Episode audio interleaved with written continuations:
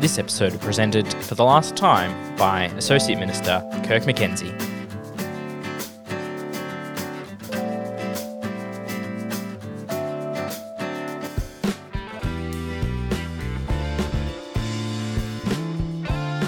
Hi everyone. Tonight's Bible reading is from the book of Ephesians, chapter 2, verses 8 to 10, so you're free to get your Bibles out.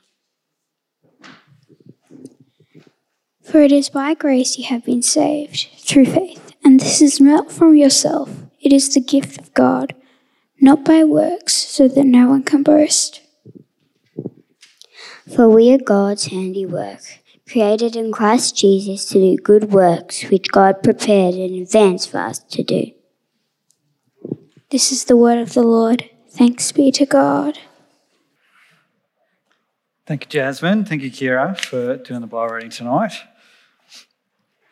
So I wasn't really sure what to talk about. It's a bit of a unique situation because normally we get given a Bible passage or a topic, right? Because we're usually doing a series uh, that the preaching teams put together. But tonight, Tim just said, "I'll preach on whatever you want," and so uh, that's a bit tricky. How do you bring together ten years uh, with a wonderful church community and try and sum it up in one talk? And so I was throwing it around for weeks, and I just couldn't do it. I couldn't work it out. So I just thought, "Oh, I really want to talk about grace." That's what I want to talk about tonight. We're going to talk about grace. Now, before we do that, uh, I think it would be good to get a definition of grace. And every now and then at Sunday at 6, I've asked you for a definition of grace. So, someone from Sunday at 6, I'd like you to give me one, please. And bear in mind, I don't want it's a girl's name, and I don't want it's the prayer that we say before a meal at a Christian person's house. So, can anyone give me a definition of the word grace? Over there. Grace is what you need, not what you want. That's okay. Uh, but but that, that, that, that could be a definition of other things as well. Let's, let's, let's keep narrowing it down. Yes. An undeserved gift. Yes. Would anyone want to put meat on the bones? Forgiveness could include forgiveness and an undeserved favour. Yeah, sure. Okay, so yeah, sort of heading in the right direction there. Um, undeserved gift, it's freely given, uh, which perhaps you're picking up with a favour. Um, grace can certainly include forgiveness. Uh, it's un- and it's it's unearned as well. It's not uh, you, you can't do anything to earn it. So when we're talking about grace, that's what we're talking about. We're talking an unearned, undeserved uh, gift, and it's a loving gift as well when we think about grace from a Christian point of view. So that's what I want to talk about tonight. Now, I was, I was speaking about grace and sharing grace with people who don't know Jesus at a camp approximately 10 years ago, right at the start of my time uh, here at St. John's. It wasn't actually one of our camps. I got invited to speak at a youth camp out in Sunbury. And uh, one of the people who was at that camp nine years later, so much more recently, contacted me on Facebook out of the blue. I hadn't seen them since then. And said how much they appreciated the teaching on grace at that camp. And in particular, said, Hey, you shared a diagram called the cycle of grace during that teaching uh, that was really important for their relationship with Jesus since then. Now, interestingly, that diagram, the cycle of grace, had been at that same time that they contacted me, was getting taught back to me by other people. And this sometimes happens that, like, you know, when you get a good illustration, um, people use it um, over and over again and they adapt it a little bit and they give it different names, but it's basically the same illustration. So they'd taken the same illustration that I'd used and they were teaching it back to me in some training that I was doing. So I thought, oh, this, is, sort of, you know, it's coming back towards the end of my time here at Diamond Creek. And I know some of you, as you're coming today and you're thinking, oh, this is Kirk's last talk, what am I really looking forward to? I'm really hoping he's going to show us a diagram. And you know what? For those of you in that category, Christmas has come early because I'm not just going to show you one, I'm going to show you two tonight. So look forward to that. Uh, we are going to look at the cycle of grace, but before we do that, I'm going to show you to compare and contrast, I'm going to show you uh, the cycle of self effort. because that the cycle of self effort is the way most people live in wealthy cities, first world cities like Melbourne. And then we're going to look at the cycle of grace, which is the way God has given us to live, the best way to live. So let's just get into it. Let's look at the cycle of self effort. Uh, we've got it up here. The cycle of self effort starts with achievement. So, this is the idea that we try and achieve things in life. And we're kind of encouraged to live this way in our culture here in Melbourne. The idea is you might achieve in all sorts of areas in life. Maybe you set out to achieve high marks in your study at school or in some other a- academic area. Or maybe you try and achieve really well uh, in work, in your career, or just, just in making heaps of money. Or maybe you try and achieve in sport, or maybe you try and achieve really well in romantic relationships. Or maybe it's in an area of more leisurely so social sort of area. Maybe you were trying to achieve really well uh, you know, in video game achievements or in being uh, the, like the life of the party or being able to just drink way more than everybody else. Uh, whatever the case, you set out to try and achieve things in life because that builds your identity. That gives you a sense of purpose. It defines who you are so that you're able to go, hey, see these things that I do, see these things I've achieved in my life. That's who I am. You might even pick this up when people ask you early in a get to know you conversation, what do you do? Because that's going to give them a sense of like who you are. This is the idea, right? So we look at these things and we say, these things that I've achieved, they define who I am as a person. Uh, and they give us some sense of value, you know, and purpose in life. And so, because we appreciate having value as a person and we appreciate purpose, that can lead to a sense of drivenness, step three in the cycle of self effort. This idea that, well, we need to achieve these goals that we set, and we want to achieve as much as we can uh, because that's going to make ourselves more acceptable to others.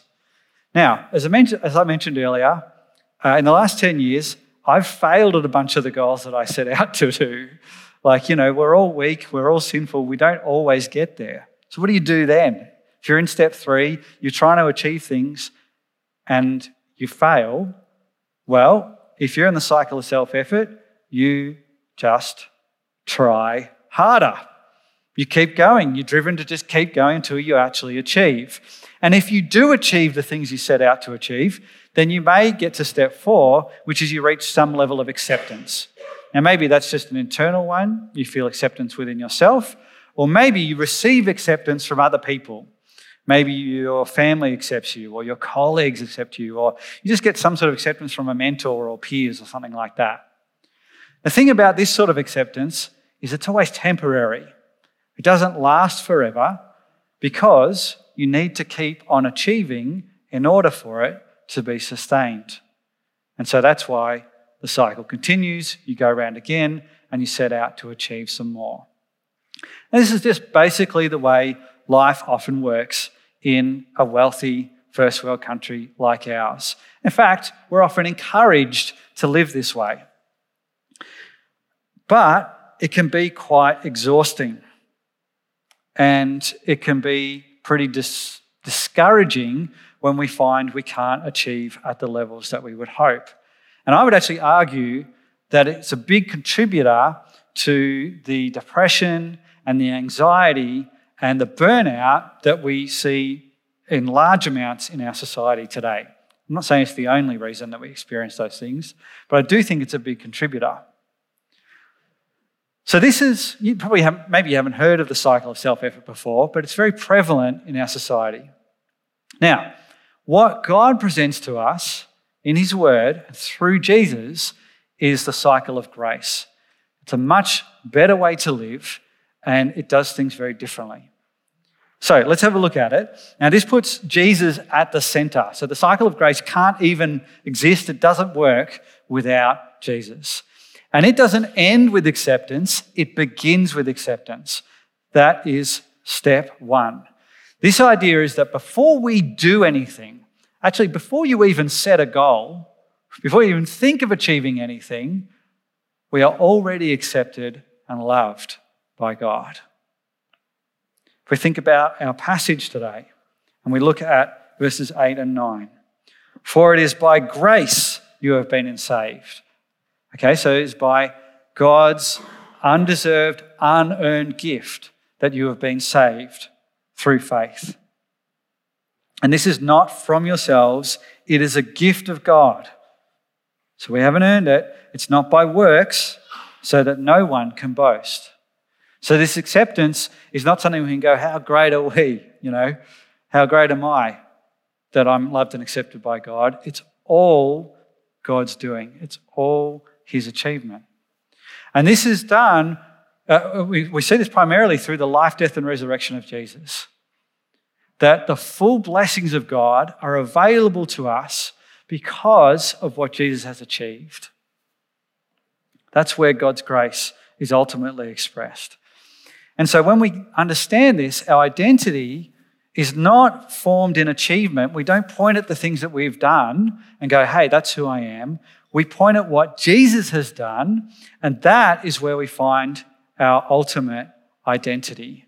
Our identity is in Christ. Here's what I encourage you to do when you're reading the Bible. If you look at the New Testament authors, and particularly when they're writing the letters, take note of how they introduce themselves. And you'll notice that when they introduce themselves, usually at the start of the letter, that was the tradition of the time, they'll name themselves and they'll always name Jesus at the same time. They'll always show us how they are connected with Jesus, that they're in relationship with Jesus whenever they're introducing themselves. So at the start of the book of, Ephesians, book of Ephesians, which we're looking at tonight, the author is Paul. And he starts the letter by, like this Paul, an apostle of Christ Jesus, by the will of God. Straight away, he connects himself with Jesus. He reminds us that he is in relationship with Jesus. And the New Testament writers always do this. They're very keen to identify themselves as being in relationship with Christ. It's like they don't think of themselves as a person separate from their relationship with Jesus. That's who they are. So, step two is that we get our identity uh, through Christ or in Christ. Step three then is renewal. Uh, and this is the idea that grace is not a one off thing, but it's ongoing. Sometimes we can get this wrong and we can go, hey, you become a Christian, and that is when we receive God's grace.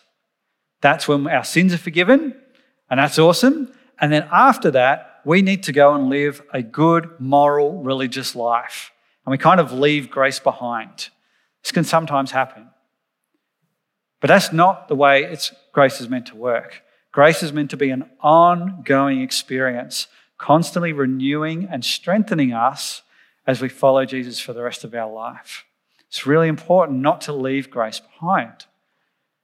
And I'm happy to report that my experience of God's grace has been as powerful and profound in the last two years as it has been in my life so far.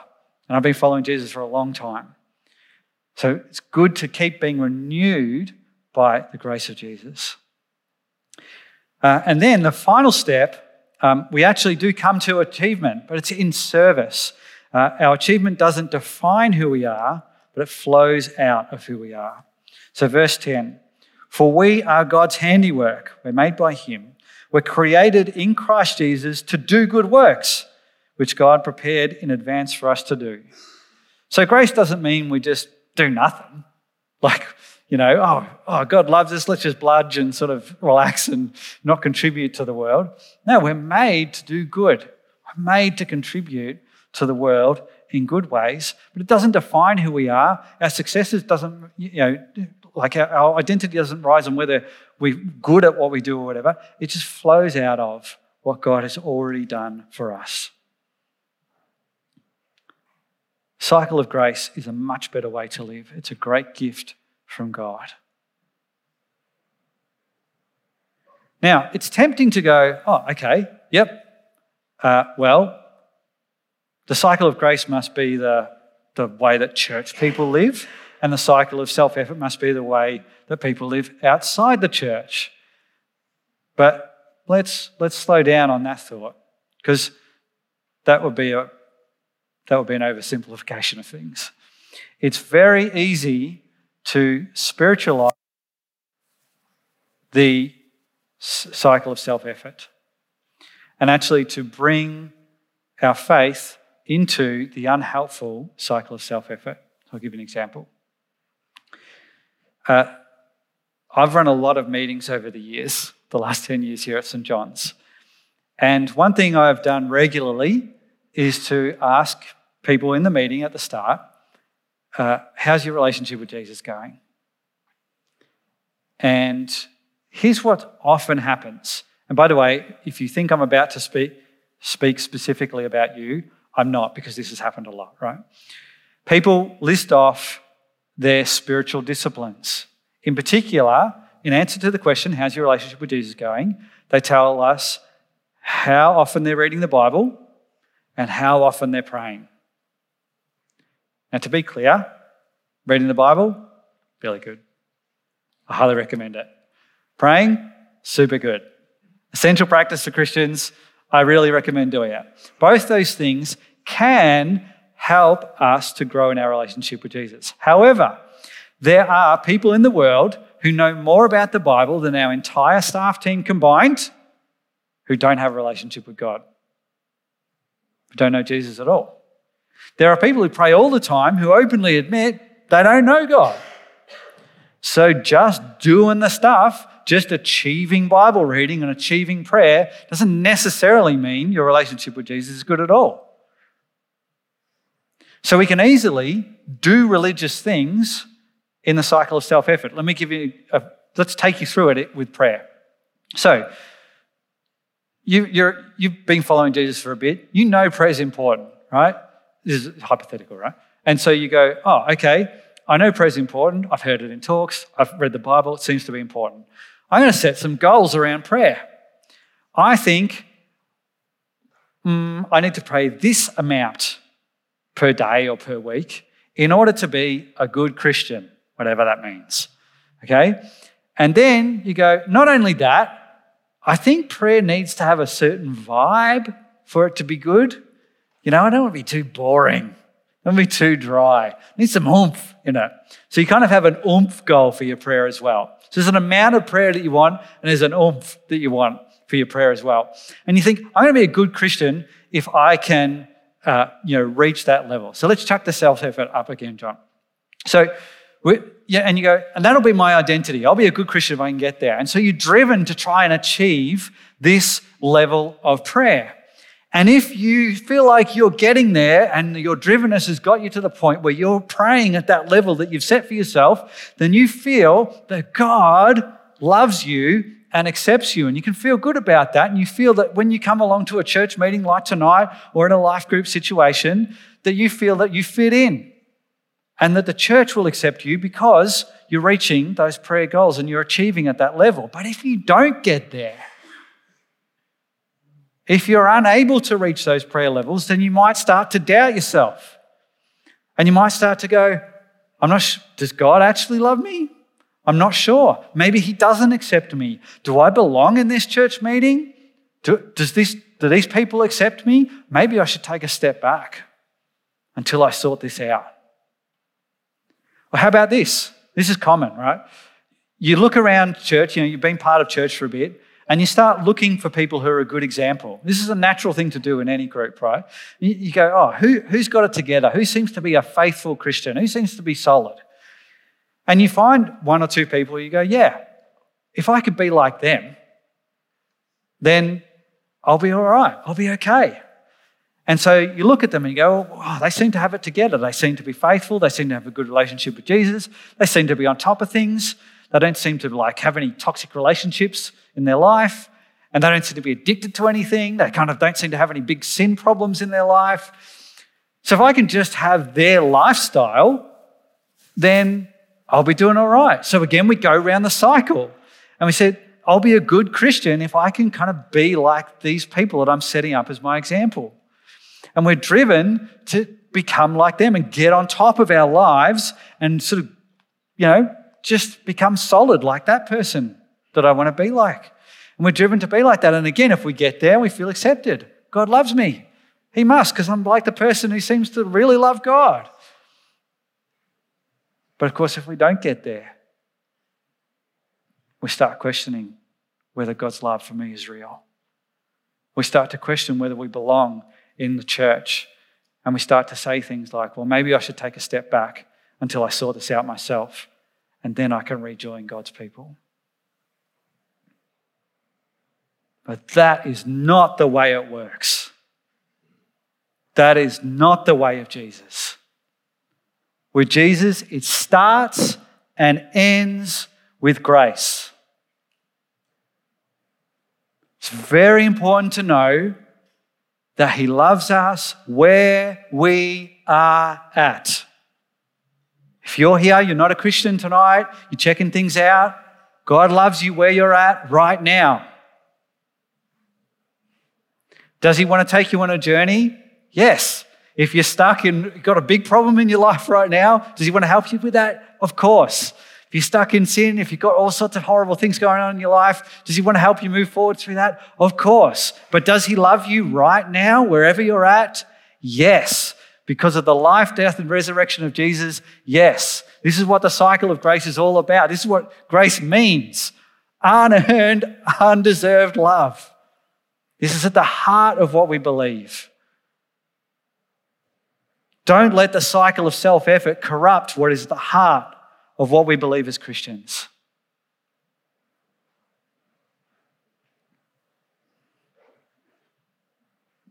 We don't have to have it all worked out. We don't have to be on top of all our spiritual disciplines. We don't have to have all our theological thinking worked out. Jesus has worked it out for us.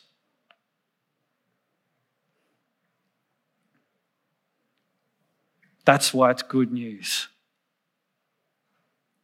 Now, if you're a leader here at St. John's, I would love you to think on this, meditate on it, take it away and think about it.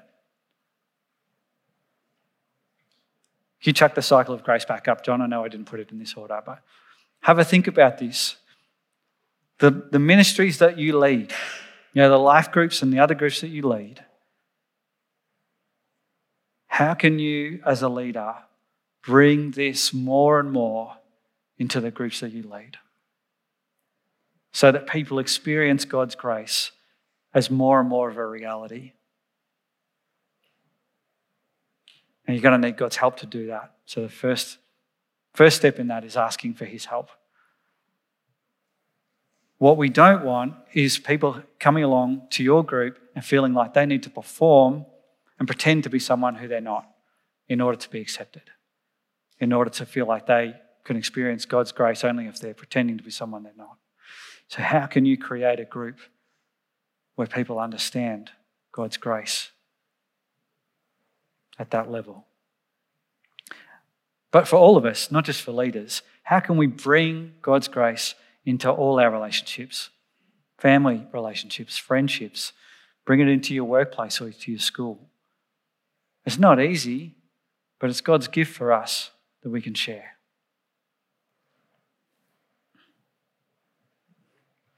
Grace is at the heart of everything we believe. It'll be at the heart of Plenty Life Church.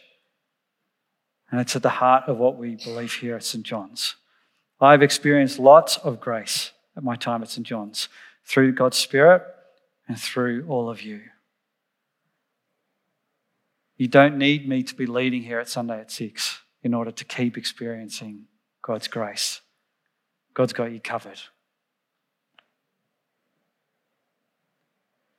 And so to finish, I want to pray that God's grace will continue to be the heart of everything that we experience here at St. John's going forward. I want to invite you all to stand. Uh, also, invite the band to come up on the stage as we pray.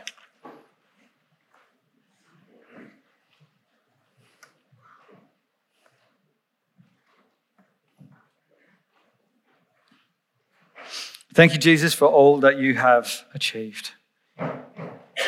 In your life, you showed us grace through the way you treated people and through your teaching. In your death,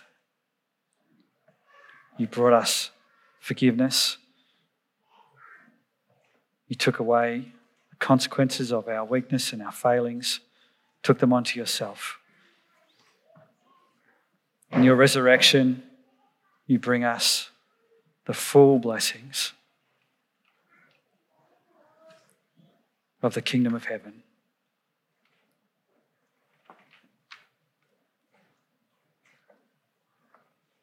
May this church, St. John's Diamond Creek, always be a place of grace.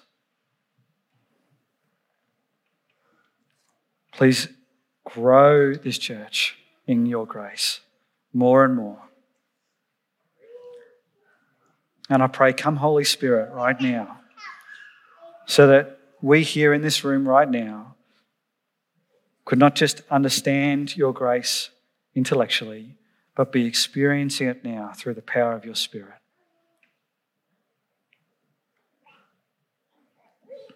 That you would give us a taste of your love, your forgiveness.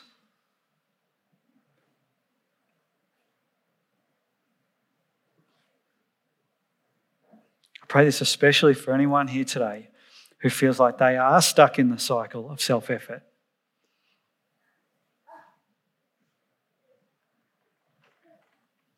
They're stuck in the grind of trying to achieve things to get acceptance in the eyes of others or to reach a goal that they're just going to have to go around again. Please set them free from this cycle and bring them into your grace. Again, we pray, come, Holy Spirit, use this time of worship to set us free from the things that bind us and restrict us from knowing just how good you are. Amen. Thanks for joining us. If you'd like to subscribe to this podcast, you can do so in Apple Podcasts, Google Podcasts, Spotify, or wherever you get your podcasts from. Just search for St. John's Diamond Creek.